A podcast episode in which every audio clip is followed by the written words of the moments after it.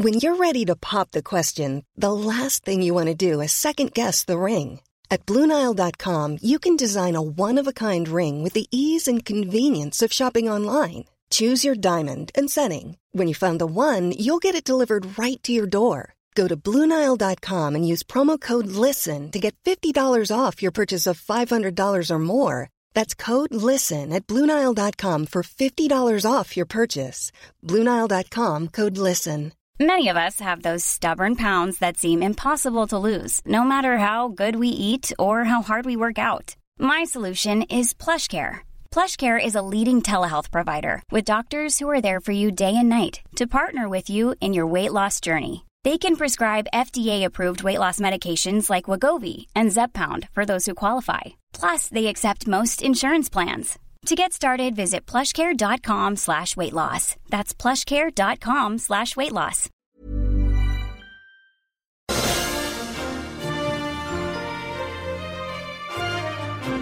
It's another Sunday edition of the Yahoo Sports Hockey Podcast. Justin Cuthbert, Julian McKenzie, and Julian, uh, are things a little bit, are we breathing a little easier now in Montreal? Now that doesn't seem like there's a playoff race anymore involving the Canadiens? I, I would hope so. I, I think it's really funny how a lot of people thought the sky was falling, and then one victory happens, and then it's like, oh, the Winnipeg Jets are, are not that far off in the North Division, and Cole Caulfield scores his first N H L goal. This is the happiest I've seen Montreal Canadiens fans in about like two months. That literally might be the moment of their season. I mean, it's been a roller coaster season. Obviously, it started up. It's been down mostly ever since, but if we're on the upswing again, we're peaking uh, right before the playoffs. That might be a good thing for the Montreal Canadiens, who are at least going to get those playoff games. And I don't know if it's enough to uh, save Marc Bergevin and Dominique Ducharme with Patrick Waugh in the background of all this. Guys, it's not happening. It's get to that not going want. to Patrick Waugh. It's not going to happen. If it happens, I will rue. I will eat my words. I'll. I don't know if you want me to wear some funny hat or or wear some shirt that says uh, I'm stupid or whatever. But Patrick Waugh will not be coaching or have anything to do with the Montreal Canadiens. I'm willing to put money on that. Hey, you also said that Cole Caulfield wasn't going to play a role this regular season. I did say that, yes. And look what happened. He's. I'm, I'm just going to look dumb. Why not? Why not? Why not so, just look dumb? So just pencil Patrick Waugh in at the either G M or coach next season. Good, no, I'm goodness kidding. gracious, uh, guys. I don't, I don't expect that to happen, but, uh, you know, with that announcement, he's probably going to be back. He's fun. He'll make things a little bit more interesting wherever he lands. Uh, I wouldn't expect him to land with the Seattle Kraken, mm-hmm. uh, but as we switch into our first topic, the Seattle Kraken did have a big, big week. I mean, they they sort of changed from concept with, you know, this color scheme and logo and all that stuff. That was just uh, an idea, really, into a living, breathing organization with their final payment paid Friday, six hundred fifty million dollars, the last of that, to pay for their expansion fee. That is some serious money for the N H L, though that will not affect the salary cap. But anyway, uh, they are now eligible to make whatever move they want to at this point. Uh, we saw it with the Vegas Golden Knights four years ago. They signed a few players. They added a coach. Uh, and with all due respect to Reed Duke, the first player in Vegas Golden Knights history, and also Vadim Shipachov and Thomas Greiss, actually maybe less respect to Vadim Shipachov because I didn't really like his uh, brief N H L tenure. Um, but the only thing major the Kraken can do before they pick their team, probably based on precedent, would be getting their head coach. So, uh, you know, I'm open to suggestions if if there is something else that the, the Kraken can do in short order here. But now that they are eligible to make moves, they can add players if they want. They can add a coach. They could always add a coach. But it seems like uh, now that they're official, that they'll start making those big moves. Is there something that you're going to look for from them to do before the expansion draft does roll around later on in July?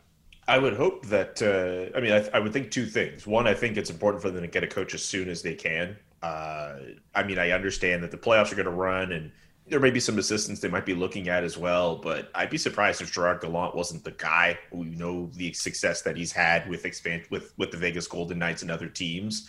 Uh, that being said, though, I will throw out this name to you, Bob Hartley. Bob Hartley is a guy who's had himself a pretty nice week winning the Gagarin okay. Cup in the K H L.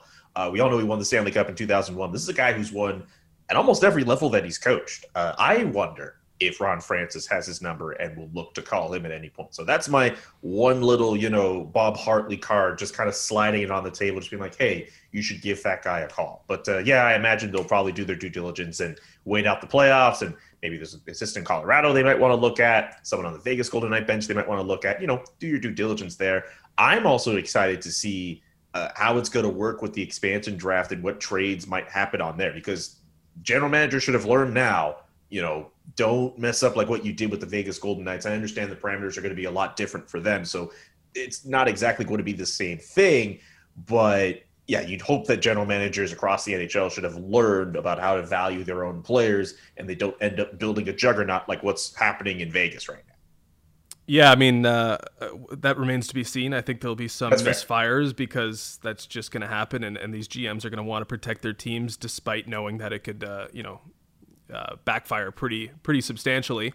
Um But I'm glad you mentioned the coaches, because I think that, again, that's sort of what I deduced was that's the main thing they, they can do. And I think it's uh, pretty important that they get to that pretty quickly. So I actually broke it down into three potential categories, but you added a fourth with the import, Bob Hartley. But what okay. I'm looking at is the without a contract guys. So the guys that are in the N H L right now but don't have a contract, the big names are Rod Brind'Amour and Travis Green. I think with either of those guys, I mean, if they could pry them out of Vancouver, that you know, already helps the rivalry. But if Ron Francis could reunite with Rod Brind'Amour, who Ooh. seems to want to be in Carolina, but has also apparently made demands that he wants every single person that works under him to be compensated. And I don't know if Tom Dundon is ready to do that, knowing how he runs an N H L organization. So Rod Brind'Amour would be like my choice. I think he's probably the best possible coach that they could add, certainly in that, Uh, you know, taking a misfit cast like the, the Vegas Golden Knights had. I think he would be a strong voice in that regard, but I also think Travis Green could be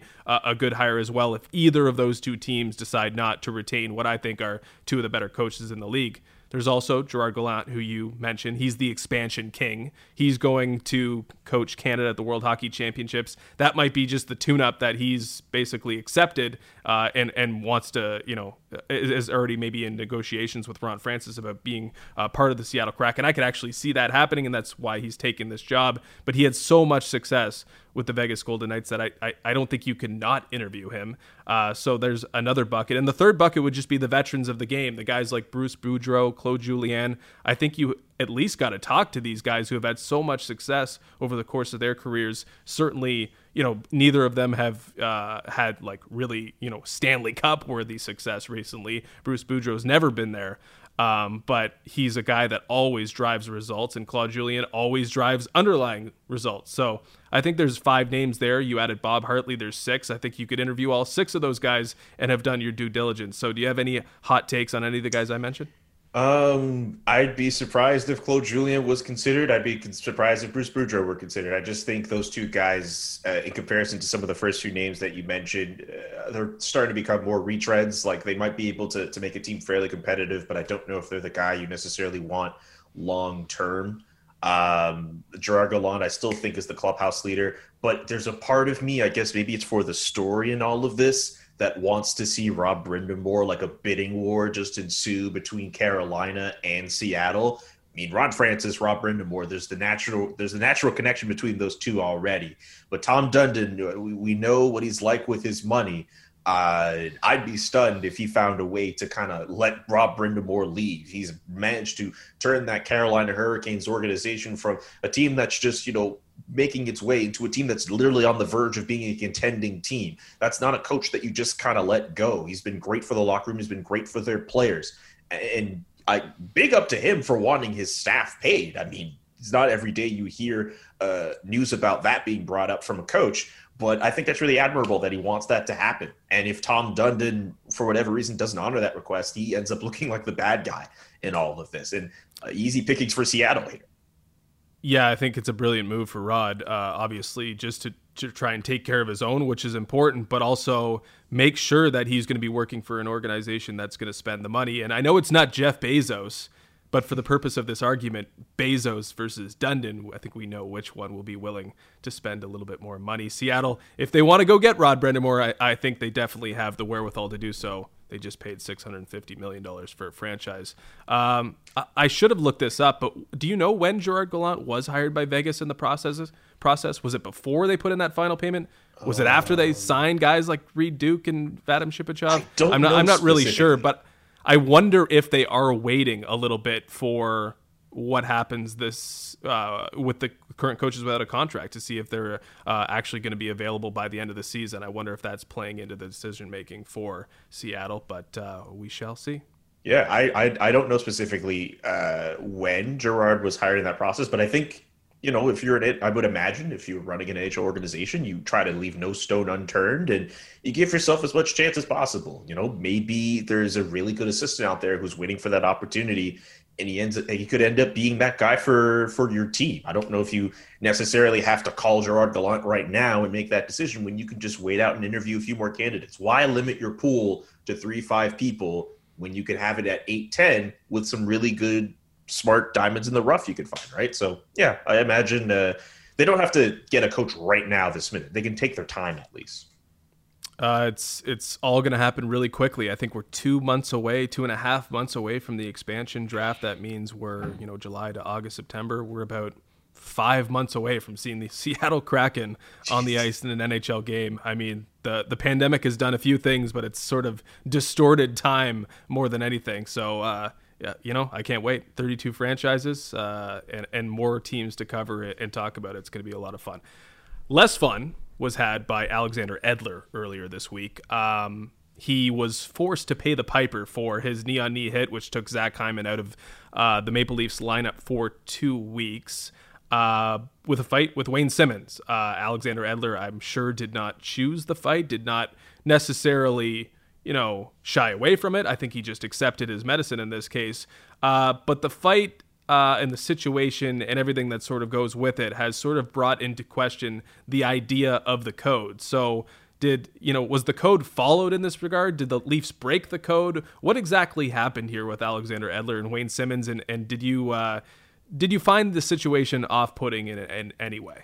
I think the code was followed, right? I mean, he did the hit on Zach Hyman. He was supposed to, you know, fight somebody, retribution and all that, and he ends up getting a fistful of Wayne Simmonds. You know, Alexander Edler never had a fight yeah. before that fight and ends up fighting, like, the guy to fight uh, on the Toronto Maple Leafs. The code was respected, but I think it's stupid.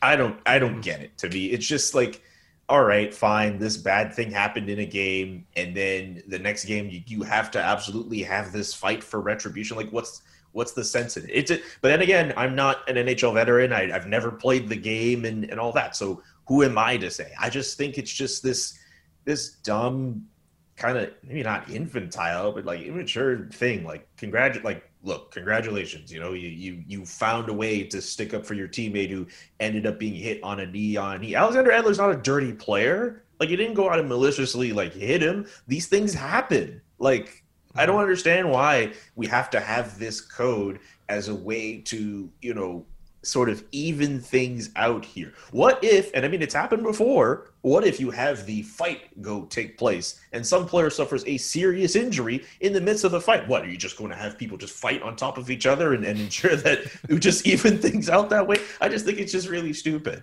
that we have to have this code, or we have to have this process with, with teams needing to have this sense of retribution. But again, I'm just a fan. I'm just I'm just somebody just watching the game. I'm not like a Kevin Bieksa, who actually explained this pretty well on, on Sportsnet the other day on Tim and Friends, where, you know, in, in with fights like these, like, it may not necessarily be a fair fight. That's just how it goes. But I don't know. To, to me, it never really made sense to me. Organized fighting, it's weird. My thing with fighting is really weird. I don't like organized, premeditated, like, fights. I'm a big fan of, you know, one incident happens and then all chaos breaks loose and then everyone just kind of fights in the moment. But if you're going to be like, all right, you know, the two guys jawing at each other at Tender Ice, we, we planned this and everything, that's that's fake to me. That's that's like wrestling to me. Like, I don't like that.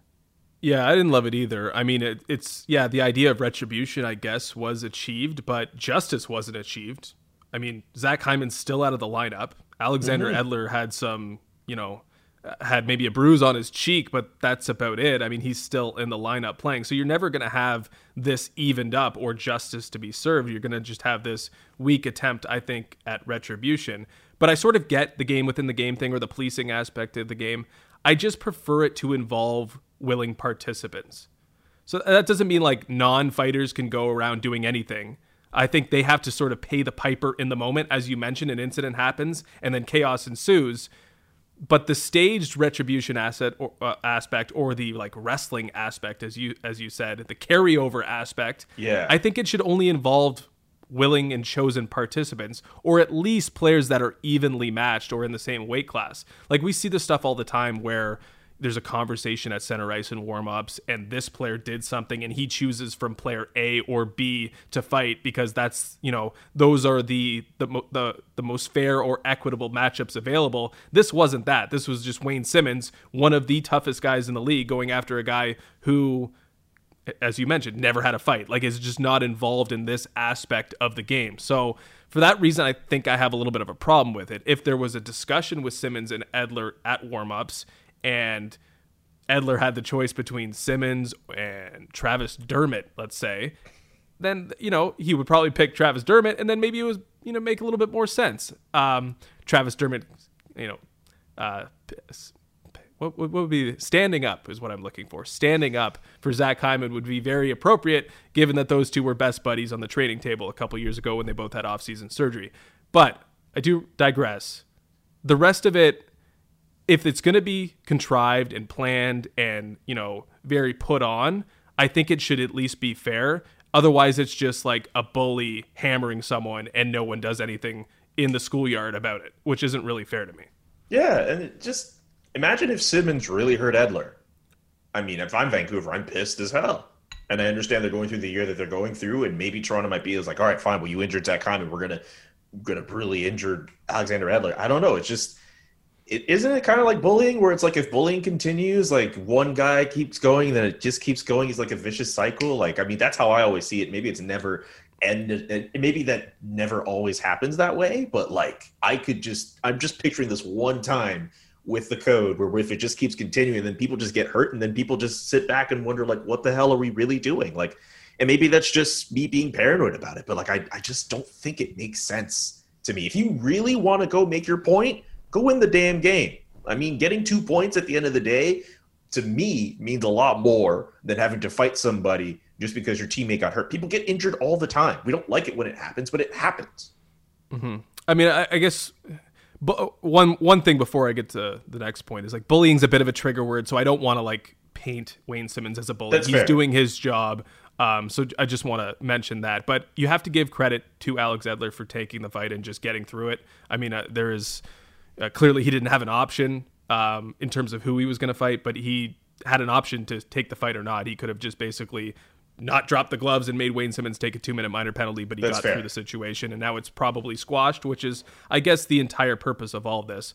But to me, it seems like this situation was more about the Leafs than the Canucks. Like, the the Leafs have not had this situation before where they have a guy who stands up for, for players. Like, we went through years where no one did anything when anyone took a run at any of the Leafs' best players, and now we have Wayne Simmonds, who doesn't care that it's Alexander Edler, and it was probably an accident, and this guy isn't about that life, but he still does it anyway. I think that's what that's a reason why he was brought to this team, and that is something that happened weeks before the playoffs, which indicates that, hey, we're for real. This is what we're doing. This is how it's going to be. And we're not going to get pushed around for the fourth or fifth straight postseason. So I think a little bit of it was about the Leafs. And, you know, Alexander Edler just got a, got in the way of a bit of a buzzsaw in terms of the, the guy he was fighting.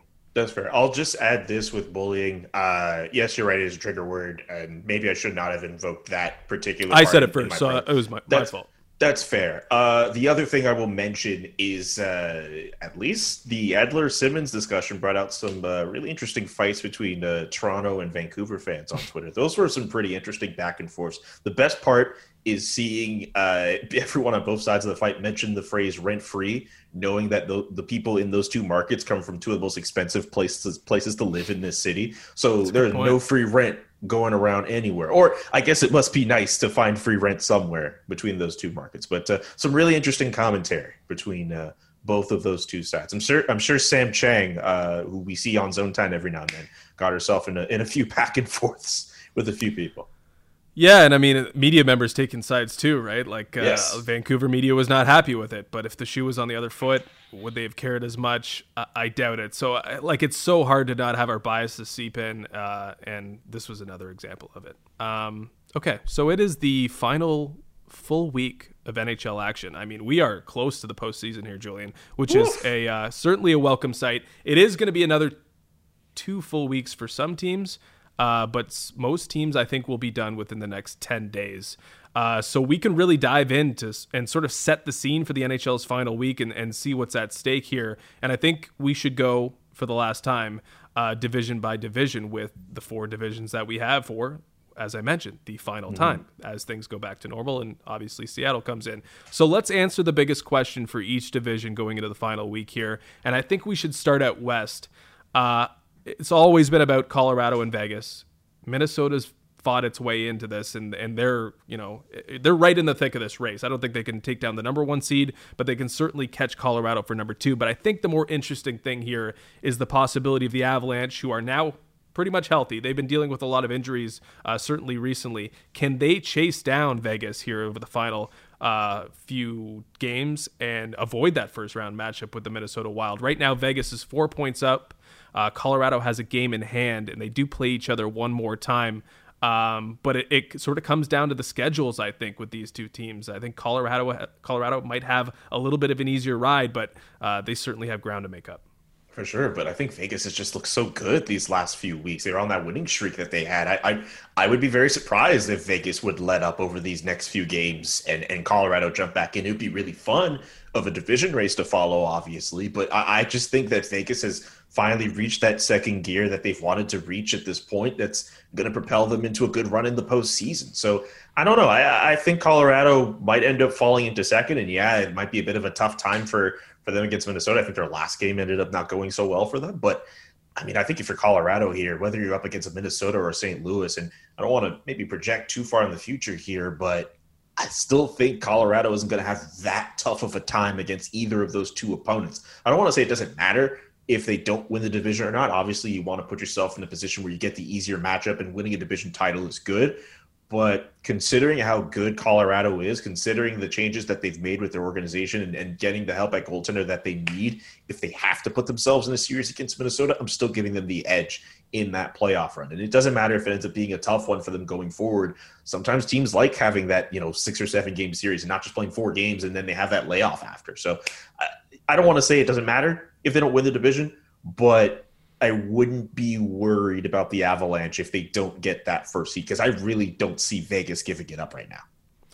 I just hope that the uh, that the games this week go a certain way where Monday's matchup between Vegas, next Monday, May tenth, matchup between Vegas and Colorado means something. I think that would be a lot of fun to have a pre-playoff playoff game between those two teams. I think that would be uh, fantastic. And it might set up that way because Vegas has Saint Louis and Minnesota twice, while Colorado has, uh, uh, I think, a couple games against San Jose to start here. So this could tighten up quickly. Uh, and I do think it, you mentioned you're not as worried about Minnesota, but I think if either of these teams uh, get, uh, you know, falls into that second spot when they could have had that chance to get that first spot, I think they might regret it just because of how how how good Minnesota is. And, and if they don't beat them, if Minnesota doesn't upset one of those two teams, I think they could take them far, maybe take a little sting out of them before they have to play each other. So I think the incentive uh, certainly should be there for both those teams. So we'll see what happens there in the West. Let's move over to the Central. It looks like Carolina is going to win the division. They're up pretty clear on both Tampa and Florida,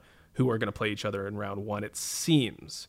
But the more interesting thing is what's going to happen with the fourth seed. I mean, they might just be a lame duck against Carolina in the first round, uh, but there was a huge game Saturday night to determine the fourth seed, or to help determine the fourth seed, and Eric Halle scored a massive overtime goal for Nashville. I think that game, or the result of that game, could have swayed the playoff odds like forty-seven percent one way or the other uh, between Dallas and Nashville. So it was a huge game, and it was a huge win for Nashville, even if they did concede one loser point to Dallas. Um, but it could have been tied. Now they're three points up. The Stars do have a game in hand. Uh, the schedules are interesting. The Preds have Columbus and Carolina, two games apiece, and the Stars have two against Tampa Bay, two against Chicago, and then one against Florida as well. So it's a bit of a toss-up here. Obviously, the Stars have to make up some ground, uh, but if they can have some success in those first those those two games against the Tampa Bay Lightning, we could have an interesting finish in the Central. Absolutely here. You're thank you for saying toss up, because that's literally how I'm looking at both of these two teams who've put themselves in the position to fight for that fourth seed. Remember when we all thought Nashville was, was going to be looking at selling at the deadline and Matthias Ekholm was like the prized player to get the trade deadline. Since then, mm-hmm. they've just turned themselves into a team that's really going to go for it in the playoffs here. And you're right. They, it might end up with them losing in the first round, but you never know in the Stanley Cup playoffs here. I, I still kind of lean towards Nashville. I, I, I think they uh, they still have enough in the tank to kind of get that fourth seed, and maybe Dallas might be a little too far back. But, I mean, I, I just like the idea of a race between those two teams. I'll give the edge to Nashville, but it's as much of a toss-up as I can make it. I've, I've been picking the Dallas comeback all year, and I'm going to stick to it. I think the the Preds have Columbus the next two, and then they have Carolina with two after that. So if they That's only tough. win one of those Columbus games, and the, and the Stars manage to get some points in the next few games, then they have to beat Carolina to get in. And if Carolina isn't in a position yet where they have to basically sit guys or not have to really worry about getting those two points to lock up the division, then those could be difficult games. So uh, I think the situation does, the schedule does work out favorably for the Predators. But it only works out favorably favorably if they beat the Columbus Blue Jackets in those two games, because then you've got Carolina in waiting. So uh, that's definitely one of the more interesting. I mean, it was a great Saturday night with a lot of big games that meant something, but that Stars-Preds game, uh, I think, probably meant the most uh, based on where we are right now. That is, you know, uh, there's debate, though, because if we go to the East Division, I mean, the Pittsburgh Penguins beat the Washington Capitals on Saturday night, and that was a massive game because they have now taken control in the East Division. The reward, unfortunately, for winning the East Division is probably playing Boston in the first round, which I don't know if that's worth it. But nevertheless, back-to-back wins over those Capitals has them two points up. The Caps do have a game in hand. They seem to be limping to the finish line a little bit with Alex Ovechkin and John Carlson injured. Uh, their remaining... The remaining schedule for Washington is two against New York, the Rangers, two against Philly, and one against Boston, while Pitt has two against Philly and two against Buffalo to close. So that's favorable, obviously. But can Philly, you know, ruin things a little bit for Pittsburgh here or make things a little bit more difficult? I don't even want to say ruin, because it's either Boston or New York. Uh, but yeah, I guess you like to win division titles, throw something up in the rafters if, you know, you're one of the organizations that does celebrate division titles. I mean, Nashville might know a thing or two. Is it Nashville? Yeah, they're the ones that know a thing or two about they're, that. They're the three banner for one division title. I'll say this. Uh, I find it's so amazing that the Boston Bruins come in as a four, could come in as a four seed, and everyone is scared of them because of this one man. Taylor Hall. Taylor Hall yeah. changed everything with really the Boston did. Bruins. He really did. He, he like before it was the perfection line, and then you looked at, all right, everyone else looks a bit formidable, but now you have Taylor Hall, who doesn't have to necessarily have to be the guy on the team, and everyone in that East Division is like, whoa, I don't know if I want to play against the Boston Bruins, including the Pittsburgh Penguins. Uh, so yeah, I, I I mean, I think if you're Pittsburgh, obviously you still want to kind of put yourself in that position. I still think they could get the edge on Boston, but it's really fascinating to me how Boston has turned itself into this team that other teams should be worried about, all because they did the smart thing and get and they got Taylor Hall for, for really peanuts on the dollar when you really think about it here. Like a draft pick like Anders Bjork. Like, seriously, for a former Hart Trophy winner, a guy as productive as he's been, yes, he was in Buffalo all that time, but Taylor Hall, I don't I don't get it. I, I said it before. I don't get why teams didn't want to take this guy. I don't get why teams were, were all like, I wouldn't touch him with like a thirty-foot pole or whatever, because he scores goals, he produces, and if he doesn't have to be the focal point of your offense, he could be a good fit. But so Boston's going to reap the benefits here. Oh, and he's completely changed sort of the the dynamic with their forward groups, because now they have secondary scoring. And it's not yeah. just him. Like, Craig Smith got a hat trick the other day. Craig Smith's been filling the net. David Krejci had two goals through the first, like, three months of the season. And now he's, you know, putting in two or three points per game, it seems. Like, that second line is now formidable, and that makes Boston maybe the most dangerous team in the East. But if I'm the Washington Capitals, I might be a little d- disappointed if I don't win the, you know, get the top seed, because they've had their issues with the New York Islanders, who are in the three seed. Uh, so if they drop into the in the two hole, then they have that revenge rematch again against Barry Trotz, and we know how that went last year. Oh, so yeah. uh, it's it's uh, you know, there's nowhere to hide in the East Division. Let's face it. But uh, I almost feel like Washington would be more comfortable with Boston, and I feel like Pittsburgh might be more comfortable with New York, even though New York's given pretty much everyone trouble, including the Pittsburgh Penguins. So, uh, yeah, you can't hide. But uh, uh, at least right now, Pittsburgh is favored to win the division. But New York, the New York Rangers have been struggling. Ready to pop the question? The jewelers at Blue Nile dot com have got sparkle down to a science with beautiful lab-grown diamonds worthy of your most brilliant moments. Their lab-grown diamonds are independently graded and guaranteed identical to natural diamonds, and they're ready to ship to your door. Go to Blue Nile dot com and use promo code LISTEN to get fifty dollars off your purchase of five hundred dollars or more. That's code LISTEN at Blue Nile dot com for fifty dollars off. Blue Nile dot com, code LISTEN. Planning for your next trip? Elevate your travel style with Quince. Quince has all the jet-setting essentials you'll want for your next getaway, like European linen, premium luggage options, buttery soft Italian leather bags, and so much more. And is all priced at fifty to eighty percent less than similar brands. Plus, Quince only works with factories that use safe and ethical manufacturing practices. Pack your bags with high-quality essentials you'll be wearing for vacations to come with Quince. Go to quince.com slash pack for free shipping and three sixty-five day returns. Washington's got those uh, two games against New York next, uh, so they could get their way back into this, um, and we could have a interesting finish. Maybe Buffalo plays spoiler at the end of the year in their Super Bowl game against Pittsburgh. We'll, we shall see. Uh, okay, let's move on to the North. Uh, it used to be, can Calgary or Vancouver catch Montreal? But now, as you mentioned off the top, it's can Montreal catch Winnipeg and shake up what we thought were matchups that were pretty much set in stone, you know, months ago, with Winnipeg and Edmonton likely seeing each other at two three, and Toronto and Montreal finally, after decades and decades and decades, meeting each other in a meaningful playoff series. But the door is open now for Montreal, who's starting to get some traction themselves. But mainly it's open because the Jets have lost six in a row. They've looked brutal without Nick Ehlers in the lineup. Unfortunately, these two teams do not play each other again. So it's going to come down to what, you know, the intentions and ambitions are of the other teams in the division. Uh, but both the teams have six games remaining. Montreal has Toronto three times, which is not great. Edmonton twice, so they're playing the cream, the creme de la creme in the North Division, and also Ottawa once, while the Jets have Ottawa twice, Vancouver twice, Calgary and Toronto once each. Um, can Montreal catch Winnipeg here? I'd be surprised if they did, but it would Montreal would have to play their best hockey of the second half of, of this season so far. I think when they won over the Ottawa Senators on Saturday night, it was like the first time since like March that they won like consecutive games, because they didn't do that all of April. So that would mean the Canadiens would have to be able to play well consistently over a certain amount of games. I mean, this is the time to do it, really. And they would also have to hope that Winnipeg would somehow – I'm still surprised at the fact that they have just fallen so far down with, with the losses that they've had. I know Nick Ehlers is a is a really good forward for them, but like I, I, I've been praising their top six like all year because they have those pieces up front. Uh, so I'm surprised that they've kind of fallen on hard times as of late. And Connor Hellebuck, we're really seeing that this team has really had to rely on Connor Hellebuck's performances to kind of prop themselves up to a certain extent. I'd be surprised if Montreal somehow surpassed them, considering what uh, March and April have looked like for this team.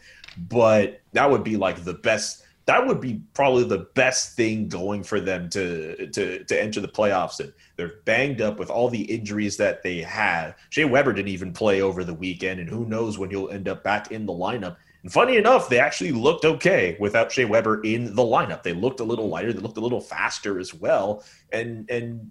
I think that's what the Canadiens need. It, it's slowly, it's the closest they look to what they look like in the first half of the season for them. Again, I'd still be surprised if they somehow make it so that they end up in that third hole. I think Winnipeg would have to really fall off for that to happen. But if Montreal can at least still end the season on a good note and then have all those players come back, that's going to look good for them heading into a playoff series. But again, I, I still would be very surprised if Winnipeg falls. It might be too much to ask to uh, bookend the season with, you know, those undefeated streaks that Montreal had. Um, obviously, they started really well, and it's it's possible that they end really well. They are ending quite well, but uh, they'll probably need to win five of the six games to catch uh, Winnipeg. The lead is only two, uh, but Montreal is running into Toronto and Edmonton. They've had some success against Edmonton, but playing Austin Matthews or Connor McDavid uh, for five out of the six games is going to be tough to get the results you need probably to catch Winnipeg, but honestly, the way Winnipeg's playing, I don't think it's I don't think it's impossible. I guess not. I'll say this about Connor McDavid too. Uh, the Canadiens, for most of the year, for whatever reason, they found a way to shut down Connor McDavid and Leon Draisaitl. The last two games against the Edmonton Oilers, three-point games. for Connor McDavid. Connor McDavid found a way to split through that Montreal Canadiens team, and I don't know if they're going to keep that boy shut out in, in their next few games against him. So that might also play a role in, in how Montreal will end up finishing in this division.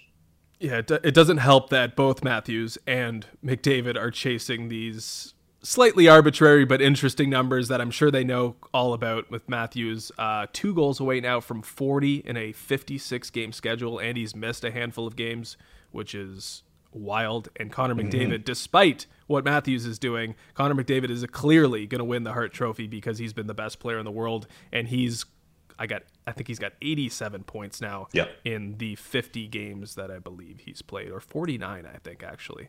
Uh, they're not quite at the fifty game mark uh, just yet. So, yeah, it's going to be tough for, you know, Montreal's going to have its hands full, but, uh, you know, maybe we get a couple interesting games down the stretch because, let's be honest, the North Division hasn't been all that interesting in terms of seeding or races for quite some time. And Ottawa, too. Don't forget about Ottawa. If there's one Ottawa's team the last team-, team I want to play right now. Well, well, one of the last teams I want to play right now. I mean, Seriously? The Jets have them twice, uh, but Ottawa in terms, like, more so than Calgary, more so than Vancouver, maybe more so than Edmonton and Toronto at the end of the line when they don't have to play for anything. Ottawa is going to be raring to go. They they have, they're one of the few teams that has every reason to finish the season strong because, you know, this is th- these are the meaningful games still. These are the meaningful games for them. They're not they didn't underachieve. They didn't, you know, They're not where they they are exactly where they should be. And if they can fight their way out of last place, I think it'd be a major victory for that organization. So I think we're going to see the best Ottawa Senators team over the last few games here. Uh, and I don't know if we quite saw that versus Montreal last night or Saturday night, but uh, I think they're going to be a handful for Winnipeg, and that might open the door. That might be like the Senators might be going through like the best loser season I could think of. I've never seen this much positivity surrounding a team that's not going to make the playoffs, but they've, I mean, They've been they've they've wrecked a lot for the Montreal Canadiens. I mean, we can go back to the comeback when they had over the Leafs as well. Uh, how many other teams in the North Division can look back at an Ottawa Senators game and be like, "Damn it! Like, why were they being disturbers with us this year? Like, come on!" Like, I think that that that that's essentially what Ottawa was supposed to do. They're supposed to just be in the division, just play these tough games against other teams, not make the playoffs, but at least make other teams' lives a bit more miserable. And I think they've succeeded in that regard. Very few teams are going to feel good about themselves in the North Division by the end of the season, but I think Ottawa is going to be one of them. They might be the only one. I mean, if Toronto Maybe. gets through and loses in the third round, I don't know how great everybody's going to be feeling. And, you know, Edmonton, uh, Calgary, Montreal, Vancouver, like they, there was all the expectation that would be, you know, something would happen this year, but I don't, I don't know if it's going to happen. We will, we will see when the playoffs do get underway. Okay, let's get to the tire pump. It's the weekly segment there where we acknowledge someone or something for this week. Uh, it's taking over the uh, sports media landscape. Uh, so let's continue with the momentum. Go ahead, Julian. All right. Uh, I'm glad you mentioned the tire pump because uh brought out a pump. Just oh. to, yeah, made sure to, to do that. Uh, wow. This week, uh, Chris Johnston of Sportsnet is deserving of a tire pump. Uh, over the last few weeks, he has been training for uh, a marathon. And uh, last few weeks, sport- every day for the last three hundred sixty-five days. Yes, that's very true. For the last year, not last few weeks, excuse me. But yes, uh, he's been going out raising money for uh, the organization Conquer COVID nineteen. He ran that marathon a few days ago, uh, a little over three hours, thirty-nine minutes and forty-five seconds. I believe I have that exact time right. Uh, and he wore a juggernaut shirt the whole time, which is the best part of that entire run. Uh, C J, congratulations on being able to do this. Uh, I know you've made it clear that uh, the way twenty twenty went down, uh, you know, was obviously tough on your mental health. But, uh, dude, you were able to find something that was able to kind of keep yourself going. And a lot of people were able to unite behind your cause. And uh, it was really fun to to follow your updates. And uh, it was really awesome to see that you were able to complete this marathon. So uh, my tire pump, yeah, I'm just going to put this in the frame one last time here. I'll even uh, – Actually, I think this might be locked, actually. I'm not going to embarrass myself further on this program here. Uh, Chris Johnston uh, gets my tire pump for this week. That glass case you have behind you, I think uh, you might have to put the pump in there just for, uh, for our show. I'll do uh, but good shout-out, though. I mean, C J, I, I, I call him the Jack Campbell of Toronto sports media. He's uh, not because he's hard on himself, but because he's always giving sick, sick taps to everybody, and uh, he's the all-around good guy uh, that hangs around Scotiabank Arena.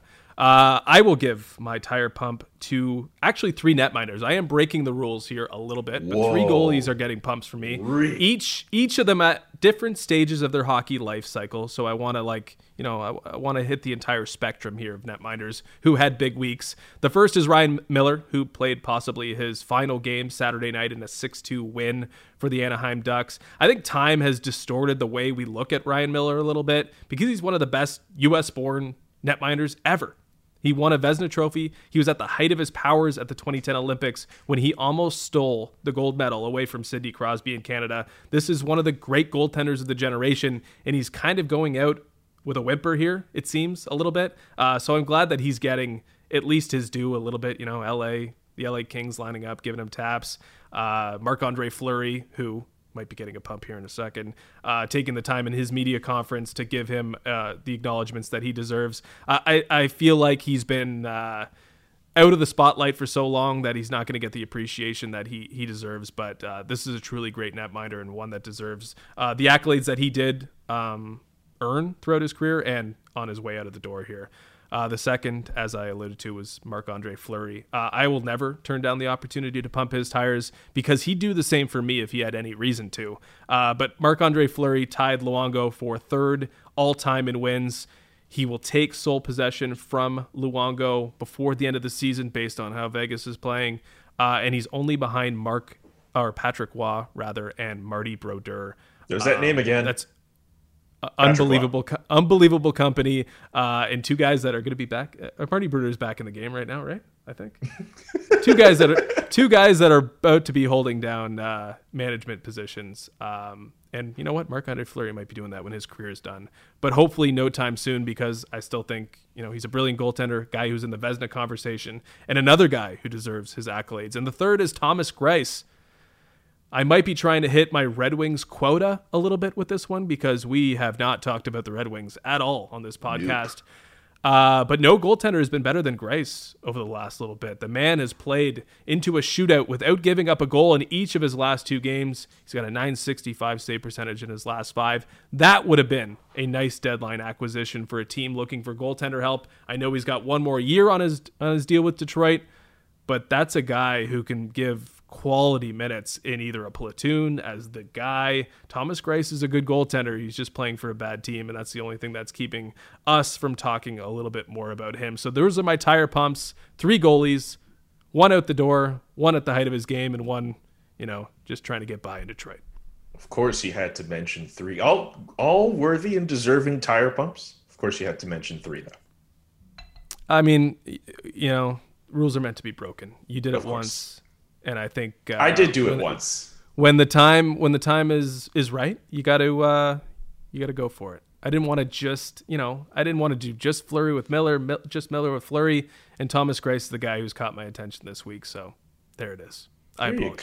You go, J C. Don't apologize for nothing. I'll none of them. The... I was just gonna say none of them can compare to what C J accomplished though this week. Hey, big up to C J. Big up to him for, for what he was able to accomplish. And I should have mentioned off top that it was over the last year and not just a matter of a few weeks because training for a marathon for a whole year, like that's, that's a lot better than me. I I, I, mean, I couldn't do that. I didn't know. I, I was actually on a run in Toronto. Probably it was before the bubble started because we talked about the possibilities of the bubble. So it was probably ten months ago. I ran into him while running. He was running. And we didn't. We had this like awkward handshake because we weren't allowed to touch each other. You know, COVID. We were like, you don't know how to react with people because it was like two yeah. months in. But I didn't know at the time that I was witnessing history. One of the runs on his way to the marathon, uh, I got to witness in person. So that's just a anecdote that really doesn't add anything. But uh, I, just wanted, I just wanted people to know that I'm not completely sedentary in my lifestyle right now. No, but also like the fact that you could say you were laying witness to history. That's something. That's, that's a story you can remember for the there rest you of go. your life. That's that's the that the closest I've been to glory is to witness oh, someone sure. else on one of the three hundred sixty-five runs. Really? Heading into a marathon. Really? You're saying the closest you've ever been to glory is watching Chris Johnston run? You of all people? Sure. Okay, buddy. Re- recent, recently, recently, recently. Yes. Sure. But it, but it, It's been a tough year just staring at these four walls. Okay, we're finally, or we're officially off the rails. So let's uh, let's wrap this baby up. Uh, for Julian McKenzie, this is Justin Cuthbert. This is the Yahoo Sports Hockey Podcast. We'll be back next week with the final episode before the playoffs start, I believe. this whole North Division thing is sort of, you know, clouding where everything is in terms of timeline. But I believe we'll have playoff games to talk about two weeks from now. So we will tee up the playoffs one week from now. Uh, and it should be good. Julian, uh, I'll let you sign it off. All right. I'm looking forward to next week. Peace. See ya.